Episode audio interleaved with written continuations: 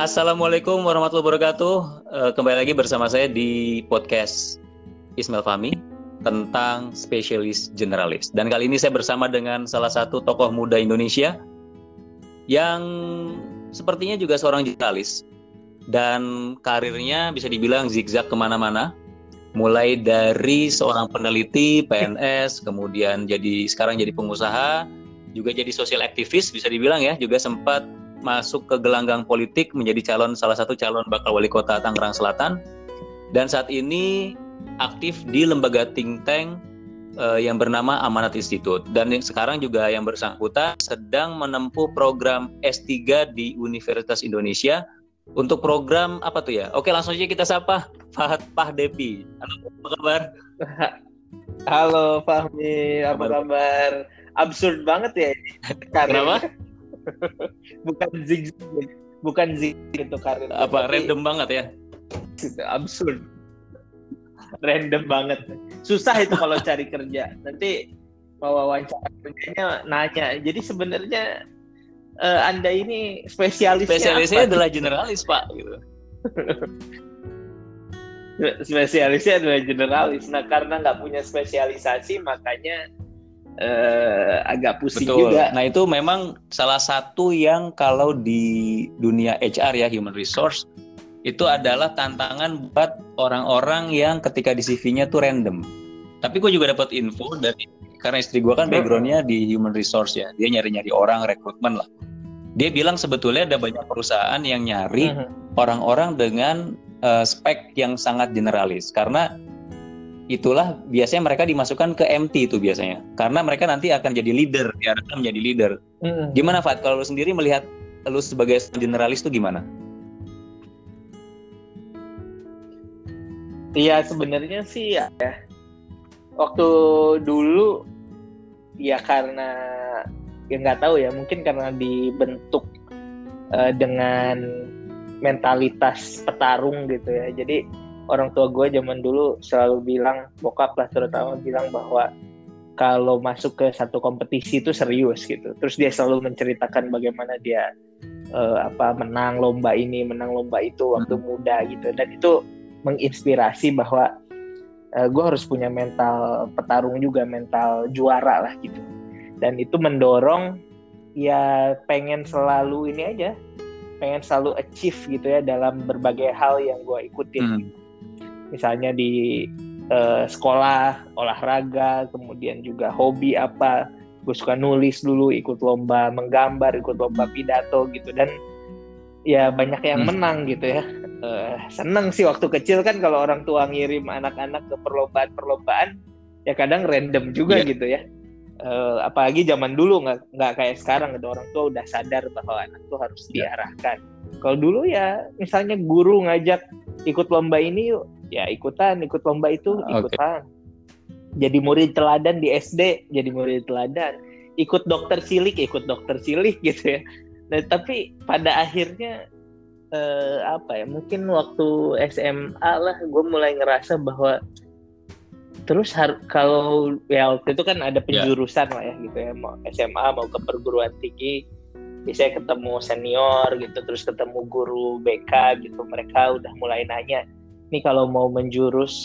uh, ke satu spesialisasi mau jadi apa. Nah di situ sih gue mulai bingung gitu ya karena uh, bukan sombong gitu. I almost good at anything gitu pada saat itu. Tapi anyway gini itu kan bisa dibilang takdir ya. Takdir maksud gue gini ya takdir itu adalah uh, it happen to be lu dibesarkan di keluarga yang memfasilitasi mau lu apa aja gitu. Uh, okay, you you can do everything you want to do lah tapi kan tidak semua orang juga berada dalam situasi seperti itu. Uh, lu dari kecil nih kebayang nggak sih apa-apa yang telah lu lampaui saat ini? Kan ada orang tuh yang dari kecil udah dibilangin misalnya, oke okay, lu nanti gue mau jadi dokter gitu. At the end of the day, karena dari SD dia udah mikir mau jadi dokter, seluruh proses hidup dia diarahkan untuk menjadi dokter. Baik dia pribadi memilih sekolah-sekolah tertentu atau yeah. juga kampus tertentu dan lingkungan pergaulan tertentu uh, lu tuh dulu pernah proyeksi tentang yang lu capai sekarang atau ini benar-benar random dan apa ya lebih banyak improvisasi sepanjang jalan atau gimana? uh, gimana ya sebenarnya kalau dibilang bahwa orang tua memfasilitasi gue nggak juga sih ya jadi gue nggak tumbuh di tengah keluarga yang yang sebenarnya kan nasib anak pertama itu mengikuti perjuangan ya, orang tuanya awal. gitu ya jadi gue anak pertama gitu dan dan orang tua pada satu belum settle gitu ya. Terus rumah masih pindah dari ya ikut berjuang lah gitu. Nah justru uh, masa kecil gue tuh melihat melihat orang tua yang berjuang gitu. Uh, selain bahwa uh, bokap cerita perjuangan dia ketika masih muda tapi gue juga menyaksikan bagaimana um, orang tua gue berjuang pada saat itu terutama terutama ayah lah dan sebenarnya enggak sih nggak dikasih fasilitas hmm. berbagai fasilitas justru dengan ikut berbagai kegiatan, ikut lomba ini, itu itu kayak jadi pelarian oh. gitu ya. Gue justru jadi dapat jadi dapat aktivitas gitu dan eh, apa ya kalau berkompetisi apalagi hmm. sampai bisa menang, ya nggak selalu menang, banyak hmm. juga yang kalah gitu ya. tapi tapi itu kayak apa ya kayak candu hmm. gitu kayak kayaknya ini sesuatu yang menyenangkan kayaknya ini sesuatu yang gue bisa hmm. terus lakukan yang sebenarnya orang tua nggak nggak begitu tahu oh. juga gitu detailnya kayak gimana ya kan kalau orang tua ya bagus lah kalau ikut kegiatan ini yes. kalau ikut kegiatan itu nggak kayak kita sekarang ya anak-anak tuh benar-benar benar-benar kita temenin lomba oh, okay. ditemenin terus misalnya didaftarin kalau kalau dulu sih enggak ya ya gue mengalir aja uh, di hmm. sekolah aja lah gitu. Apa yang diarahin tapi waktu sekolah. kecil dulu eh, pernah ya, kepikiran sekarang oh gue nanti kalau udah gede mau jadi ini pernah kepikiran nggak? Itu kan kayak standar generasi let's say generasi SD 90-an ya itu kan begitu biasanya kan di sekolah ditanyain eh kamu kamu mau jadi apa? Jadi gitu. di sekolah masih SD belum punya referensi banyak udah ditanyain itu. Dulu apa? Ya saking gue ini mau beda dari orang dan high achiever gitu ya. Ada ada tetangga ulang tahun lah ceritanya. Tetangga ini orang kaya terus ngundang uh. badut gitu ya. Ulang tahunnya itu uh. ada badut gitu. Nah, kan badut suka ada engagementnya ya. Ayo saya maju ke depan. Nah gue ingat waktu itu ditanya cita-citanya apa semuanya tuh? Uh, ada yang jawab jadi polisi jadi dokter jadi pilot khas pada anak-anak pada hmm. zaman itu. Nah gue nih kebagian yang terakhir ditanyanya yang terakhir Nah, gue cuma punya satu pikiran, gue nggak mau jawaban gue sama nih sama hmm. sama yang lain. Waktu ditanya dia terus mau jadi apa? Gue jawab mau jadi presiden. Wah semua orang tepuk tangan tuh ibu-ibu gitu. Ibu-ibu nah. terus tetangga tuh tepuk tangan. Bahkan si badutnya itu oh ini ada yang mau jadi presiden itu zaman Soeharto. Nah tapi gue kayak zaman Soeharto gitu. Tapi gue kayak kayak kayak dan kapan pun ditanya mau jadi apa most likely jawaban gue mau jadi presiden itu hanya karena gue pengen beda aja gue seneng untuk beda seneng untuk jadi sesuatu yang lain gitu ya daripada orang lain. Nah, tapi pada akhirnya gue sadar uh, mulai mikir ya waktu itu uh, eh, SD udah mulai kelas 5, kelas 6 udah mulai bisa ber membayangkan berimajinasi karir itu dibentuk dari sekolah uh, dan lain sebagainya. Kalau presiden itu harus gimana ya? Nah gue bingung juga tuh waktu itu. Dan sempat mengganti cita-cita jadi arsitek. Sempat ya? Karena hanya karena nggak sempet sempet hanya karena nggak ada di di lingkungan oh, okay. itu di teman-teman gue waktu itu yang bercita-cita jadi arsitek ya udah gue bilang gue mau jadi arsitek nah tapi seiring berjalannya waktu eh, SMA suka hmm. social hmm. sciences gitu ya dan akhirnya ya kembali lagi ke situ gitu kembali lagi ke imajinasi I want to yeah. be a leader uh, ya presiden itu kemudian jadi blur jadi ya. leader yeah. lah nah ya Orang... jadi itulah jadi jadi ke sana orang tua bisa memahami nggak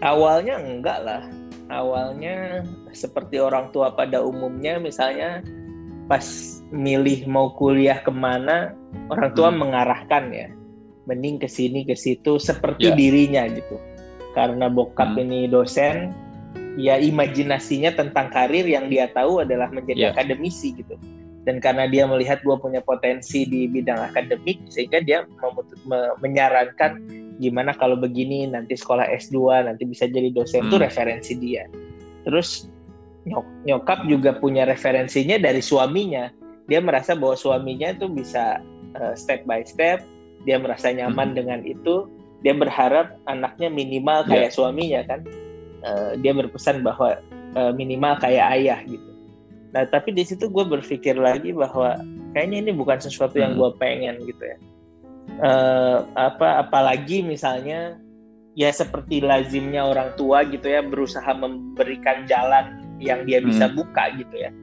uh, misalnya banyak kan anak dosen di universitas tertentu nantinya jadi dosen di situ yeah. lagi gitu ya karena informasinya hmm. dapat gitu ya. Dan dia karena bisa karena uh, apa dapat informasi terus karena punya role model. Nah justru gue pada saat itu berpikir kayaknya enggak. Pengen sesuatu yang sama hmm. sekali berbeda. Nah itulah kenapa ketika kuliah pun memilih jurusan yang mungkin semua keluarga besar tuh nggak pernah ada yang ngambil jurusan itu. Jadi gue uh, datang dari keluarga besar yang backgroundnya uh, Islamic yeah, ya. Studies yeah. gitu ya.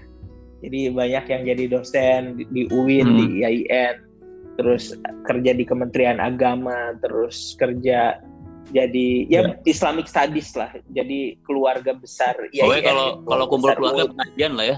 Nah, tapi ya kalau kumpul keluarga pengajian lah. Ada yang punya pesantren, ada yang pokoknya dunianya itu ya, dunianya MTQ, iya. dunianya. Gue mikir gue pengen masuk HI deh, pengen masuk uh, apa belajar politik pengen masuk HI itu sesuatu yang nggak kebayang gitu buat keluarga hmm. besar gitu ya akan jadi apa gitu nanti dan mereka juga ya terus nanti om nggak bisa bantu uh, uwa hmm. nggak hmm. bisa bantu bokap nggak yeah. bisa bantu ya tapi gue pengen nah sekarang kan gini itu. Uh, pernah ja, pernah dulu kan nih jadi Fat ini kan pernah bekerja di salah satu di LIPI lah ya sebut aja lah nama brandnya belum yeah. Indonesia uh, researcher karir mungkin adalah lembaga teroke di Indonesia ya karena kan dia statusnya juga sebagai PNS tapi dia punya uh, status sebagai researcher resmi negara bisa dibilang gitu ya kemudian keluar terus sempat yeah. Iya. uh, terlibat untuk membangun sebuah sekolah terus akhirnya menjadi lama sebelumnya mm -hmm. telah menjadi penulis juga uh, ikut lomba-lomba karya ilmiah terus lompat lagi yeah. belakangan buka tempat cukup tempat cukur Terus hmm. terlibat juga pada kegiatan sosial aktivis yang beragam lah eh, bidangnya macam-macam tuh. Tapi intinya banyak. Mulai iya. bahkan yeah. waktu di Australia bikin panggung kabayan ya kalau nggak salah ya, yang uh, menarik animo yeah. sangat banyak yeah. uh, warga Indonesia dan juga warga Australia saat itu. Dan terakhir misalnya juga bisnis di bidang kafe, di bidang F&B ya, dan juga bisnis di bidang online. Hmm. Uh, yaitu apa digital campaign bisa dibilang digital campaign. Dan saat ini menjabat sebagai direktur eksekutif dari Amanat Institute. Itu kan random banget tuh zigzagnya udah ke mana-mana tuh nggak karu-karuan lah. Nah orang iya, tua iya. orang tua orang-orang terdekat istri misalnya itu bisa mem- gini they never know what you are going to do next atau gimana. Yeah they never know know that what I'm going to do next. Even me, I don't know what I'm going to do next. Gue juga nggak tahu gitu sebenarnya ini akan gimana gitu. Tapi I enjoy the process gitu. Gue merasa bahwa uh, ya gue menikmati gitu. Gue menikmati semua kejutan-kejutan yang gue ciptakan sendiri gitu. Karena tapi gue addicted uh, to competition gitu, addicted to uh, moment that I worry about something gitu ya. Itu yang bikin gue terus menerus berpikir hmm, terus menerus uh, berinovasi gitu ya. Mencari celah hmm. what next gitu ya. Ya meskipun uh, mes ya nggak ini ya. Kan impian banyak orang itu stability yes. gitu. Tapi gue merasa bahwa kalau stabil stability itu bukan progress hmm. gitu. Stability itu uh, kalau kita membangun ruang uh, apa ruang nyaman gitu itu uh, menurut gue pasti hmm. lambat gitu ya. Uh, gue tidak bukan tipe yang itu gitu. Gue perjalanannya agak agak berusaha apa ya menanjak gitu ya dan lari gitu. Ya ada resikonya tentu saja nggak nggak mudah gitu. Tapi ya harus memilih jalan itu mungkin ya. Tapi alhamdulillah dikasih istri yang mengerti gitu ya, ya eh, apa nggak ya nggak inilah nggak pusing lah udah udah biasa ya. lah pada pada keputusan-keputusan anak-anak ngerti nggak gitu. kan ada ceritanya juga tuh anak-anak tapi kerjanya apa sih sebenarnya anak, Iya, kaki sampai nanya papi ini kerjanya apa sih? Tapi gue selalu bilang gini, nggak penting papi itu kerjanya apa, tapi yang harus dilihat sama kaki kayak hmm. Kavia, anak-anak semua adalah papi ini eh, nolong banyak orang atau enggak. Hmm. Gue mencoba me men menyederhanakan hmm. gitu ke anak-anak bahwa eh, hidup ini kita punya misi gitu ya, dan bukan untuk diri kita hmm. sendiri. Jadi nggak penting gue mencoba apa me, menanamkan value gitu ya ke anak-anak tuh bukan tentang kalian harus jadi apa tapi kalian tuh harus valuable gitu kalian hmm. harus signifikan gitu buat buat kehidupan yang kalian jalani gitu ya bisa bantu orang berapa sih bisa bisa apa e, mengangkat orang dari penderitaan atau enggak hmm. gitu. Itu yang lagi gue pengen tanamkan gitu. Sejauh ini mereka menyimpulkan sendiri oh jadi kalau papi nulis itu buat ini ya. Oh kalau papi uh, apa bikin usaha itu biar orang-orang bisa kerja sama papi. Oh kalau papi begini ya mereka menyimpulkan sendiri. Yeah, yeah. do you feel ever misunderstood Dan, gitu? Disalahpahami sehingga jadi hubungan gak enak gara-gara ketidakjelasan ini gitu. Sebagai seorang generalis. Selalu selalu disalahpahami. Hmm. uh, gue bahkan bahkan disalahpahami itu oleh ya oleh orang-orang yang kerja sama gue gitu yang loyal gitu. Mereka juga kadang-kadang salah paham gitu. Karena tapi resiko jadi resiko jadi apa ya? Jadi orang yang jalan duluan gitu adalah disalahpahami. Karena kan orang melihatnya dari dari ya orang melihatnya belakangan gitu orang melihatnya hmm. uh, mau lagi ngapain ya ya ya udah biasa sih disalahpahami. Hmm. Mungkin resiko dari jadi generalis juga gitu ya disalahpahami bahwa generalis itu sebenarnya nggak jelas tapi ya nggak hmm. juga gitu. Harus ada orang yang yang jadi generalis. Iya, iya. Dan gue sempet dalam satu tulisan bahkan dalam satu talk gitu ya mengatakan bahwa I'm a generalist. Jadi gue merasa bahwa ya mungkin harus ya sama kayak Fahmi lah lagi mengkampanyekan ini gitu orang juga harus banyak hmm. sadar hmm. gitu ya mungkin jadi generalis juga sesuatu yang penting gitu kenapa sih Mi bikin acara kayak gini oh. bikin podcast tentang spesialis generalis apa ininya apa apa yang dicapai? Karena gini ya Fat ya. Karena gue ngelihat sebenarnya ini nggak ada yang salah dengan spesialis ya. Uh, ini lebih memberikan perspektif baru bahwa generalis itu penting. Karena kalau kita recall ke masa lalu nih, mhm. misalnya waktu kita SD, bisa dibayangkan kita masih SD, udah ditanyain sama guru atau orang-orang terdekat kita, eh Fahmi atau eh temen anak-anak nanti kalau udah gede mau jadi apa? Gitu, ya mereka kan akan bilang sesuatu yang mereka tahu itu bahkan misalnya adik gue itu satu waktu pernah mau jadi apa tukang beca karena apa karena bagi dia it's so enjoyable to be a tukang beca gitu hmm. naik beca mondar mandir Yeah. Karena itulah satu-satunya referensi hidup dia. The problem is ketika kita menanyakan itu pada anak-anak yang belum banyak referensi, itu akan membawa alam bawah sadar dia untuk melihat hmm. bahwa hidup itu diarahkan untuk mencapai cita-cita itu dan itu bisa menutup segala kemungkinan yang ada di sekitarnya. Dan kita kan hidup di dunia hmm. Hidup di dunia yeah, itu kan sebenarnya Allah itu membuka kita pada berbagai kemungkinan kan. Seperti halnya bumi gitu bulat Kenapa bumi itu hmm. bulat? Supaya kita mau lari ke utara, selatan, barat, tenggara, barat daya, barat laut dan lain-lain itu kita bisa lewat mana pun gitu. Ada banyak opportunity di luar sana yang iya, sebetulnya iya. bisa kita explore tanpa perlu terpenjara dengan referensi kita yang diarahkan menjadi terbatas sejak kita kecil. Nah, sebenarnya, jadi gagasannya adalah yeah. sebetulnya adalah uh, eh, gue berharap orang tua, lingkungan, sekolah itu mulai berpikir bahwa kita itu diciptakan untuk menjadi apa pun sesuai dengan panggilan hati kita. Panggilan hati itu bukan ini ya, bukan trending topik ya. That's another story. Karena ada banyak orang sekarang oh, hmm. pada, pada pengen jadi youtuber uh, misalnya. Itu bukan karena mereka tuh pengen jadi youtuber, tapi simply karena lagi ngetren aja. Jadi beda antara ngetren sama panggilan hati. uh, jadi uh, panggilan iya. hati juga ada rumusannya gitu antara panggilan hati dengan situasi kita harus mengukur antara panggilan hati kita dengan kondisi yang kita miliki kemungkinan-kemungkinan yang kita bisa lakukan saat itu kan kita misalnya oke okay, hati gue adalah menjadi hmm. seperti ini tapi kan juga ada batasan-batasan yang kita nggak bisa lakukan misalnya kalau kita pengen ahli dalam satu bidang tapi kita nggak punya akses ke sana saat itu ya saat itu kita nggak bisa melakukan passion kita saat itu tapi yeah. mungkin next artinya kita harus bisa membedakan juga tuh mana panggilan hati, mana trending, trending topics. Jadi kita jangan ikut arus, tapi kita benar-benar mengenal diri kita. Dan artinya dengan mengenal diri itu ya tadi itu, we can be a generalist karena opportunity sebetulnya terbuka lebar sejak kita kecil. Hanya sistem sosial, sekolah, lingkungan, dan mungkin keluarga itu cenderung mengarahkan jalan yang sebetulnya juga bukan jalan kita bisa jadi gitu karena kita terkondisikan aja gitu. Hmm. Ya jadi semangatnya lebih ini sih memperkenalkan perspektif bukan sesuatu yang baru sebetulnya ini sesuatu yang kita udah kenal lama istilah ini cuman supaya kita bisa melihat bahwa sebetulnya menjadi spesialis itu bisa diawali dengan menjadi seorang generalis kita belajar ini belajar itu.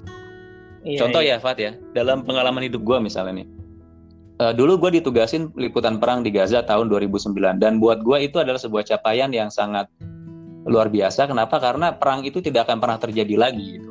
Itu adalah titik dalam sejarah peradaban hmm, dunia hmm. yang tidak mungkin terjadi lagi. Kalaupun mungkin, it's another war gitu, it's a different war. Dan yeah. waktu itu gue adalah satu dari hmm. sedikit wartawan Indonesia yang bisa masuk ke Gaza. Dan gue adalah wartawan pertama Indonesia yang masuk ke Gaza sendirian hmm. waktu itu, yang pertama ya. Um, setelah 10 tahun. Mm -hmm. Jadi benar-benar mencatatkan sejarah ya.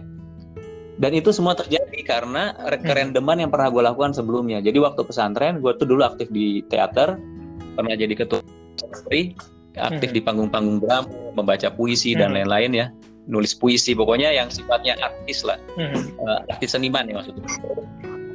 Uh, latihan vokal juga, bagaimana vokal itu bagus, uh, bagaimana kita mengekspresikan diri, yeah. bagaimana kita tampil di panggung, bagaimana memegang naskah dan lain-lain lah. Itu kan dulu it's a set of skill yang unik ya.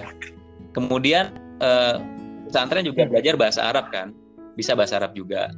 Nah, kemudian gue hmm. kuliah jurnalistik, belajar nulis, uh, memiliki perspektif seorang wartawan. Dan dia kerja di bidang jurnalistik beberapa yeah. media dan akhirnya gue bermuara di TV One ya. Uh, singkat kata gue bermuara di TV One Hmm. Dan saat itu alhamdulillah gue adalah menjadi satu-satunya wartawan uh, di mana sebelumnya gue belajar juga ngambil gambar, kamera segala macam. Satu-satunya wartawan yang bisa yeah. bisa bikin naskah, bisa bikin wawancara, bisa live uh, live apa siaran langsung, bisa ngedit, bisa dubbing uh, from A to Z gue lakuin sendiri. Mm-hmm. Dan bisa bahasa Arab. Yeah. Ketika perang terjadi, kan opsi kantor nggak banyak yeah. akhirnya siapa orang yang dikirimnya cuma sedikit tapi yeah. bisa melakukan semua itu sendirian akhirnya uh, kantor hmm. menugaskan gua nah masalah hal-hal yang gua dulu lakukan sebagai seorang spesialis maksudnya gua mendalami film pernah mendalami uh, editing naskah ngambil gambar uh, apa kreativitas di bidang seni tampil di panggung ngomong depan publik uh, itu semua itu ngumpul dot dot itu semua ngumpul di TV One itu nah karena yeah. semua itu ngumpul gue menjadi seorang generalis gue menjadi sangat khas dan akhirnya terpilih untuk ditugaskan ke sana hmm. maksudnya sebenarnya maksud gue gitu jadi late specialist misalnya yang gue sempat singgung sebelumnya sama lu ya di kesempatan yang lain yeah. uh, yang diperkenalkan oleh David Epstein itu yang dipopulerkan oleh David Epstein kan gagasannya itu sebetulnya let people do everything they want to do and then they decide later on uh, bidang apa yang dia mau spesialisasinya tapi hmm. ketika dia spesialis, dia udah benar-benar punya broad understanding of the circumstances gitu. Situasinya seperti apa, maka gue masuk di sini. Jadi dia uh, ketika melihat persoalan juga lebih lebih kompleks ya. Nah itu sebetulnya yang uh, cerita gue dan cerita Lufat itu kan hanya sedikit dari banyak cerita yang mungkin banyak orang alami, pendengarnya juga alami di kehidupannya masing-masing. Yeah. Dan itu bukan sesuatu yang negatif ya karena kadang-kadang orang lu maunya apa sih gitu lu abis ini ini abis ini ini abis ini ini abis ini ini eh, kadang-kadang hmm. orang melihatnya tuh nggak jelas nih orang mau ngapain gitu ya. Nah yeah. sebetulnya it's an opportunity to expand ourselves terus at one point we decide gitu kita mau gimana sesuai dengan kekhasan yang kita bangun sebelumnya. Hmm. dan it's something good gitu to to to be apa to experience the journey gitu. Gitu sih gue terinspirasi sama film dan bukunya Steve Jobs ya. Hmm. Walter Isaacson itu. Terus difilmin jadi Steve Jobs judulnya film tahun hmm. 2017 itu atau 2018 gue lupa karena ada dua film tentang Jobs okay. satu yang kedua Steve Jobs ini yang diperankan sama Michael Fassbender gue hmm. melihat di situ bahwa apa ya gue banyak menemukan aha moment gitu ya karena hmm. Jobs kan apa ya dia seorang generalis lah menurut gue betul dia, betul pun dia belajar kaligrafi terus Bisa. nanti dari kaligrafi itu dia terinspirasi bahwa desain itu sesuatu yang penting itulah yang betul. membuat dia memutuskan fontnya uh, Mac itu beda dari fontnya Windows gitu dan dia sangat memperhatikan itu dia hmm. kemudian terobsesi sama bentuk dan lain sebagainya itu sesuatu yang sebenarnya nggak lazim gitu di dunia teknologi lah di dunia yeah. uh, apa di dunia para inventor teknologi waktu waktu itu tapi hmm. Gue juga merasa nggak tahu ya apakah itu yang disebut tadi uh, late spesialis gitu tapi gue merasa bahwa sebenarnya kalau kita punya kesempatan untuk menyerap apa pun gitu dan belajar apa pun pada hmm. saatnya hmm. semua yang masuk ke dalam diri kita itu membentuk sesuatu yang unik itu dari kita dan yes. itu yang yang harusnya di, di dibentuk gitu ya jadi bukannya uh, apa ya bukannya orang tuh coupling hal-hal ini aja loh yang boleh masuk gitu tapi Betul. harusnya kan kak ada istilah frame of reference dan field of experience gitu jadi yes uh, itu nggak boleh dibat apa dua-duanya tuh jadi ruang terbatas tuh nggak bisa gue merasa bahwa hmm. orang tuh boleh kok punya orang tuh akan punya frame of reference orang tuh punya frame of reference tapi itu nggak bisa membatasi field of experience dia gitu yeah. Ya. uh, karena nanti field of experience yang dia dapat itu nanti ya bisa memperbesar frame of reference ya memper hmm. apa bahkan mengubah bentuknya gitu dan lain sebagainya Yeah. Nah, gue merasa sih perjalanan gue juga begitu gitu. Hmm. Sebenarnya nggak ada. Gue gue bahkan bilang begini ya.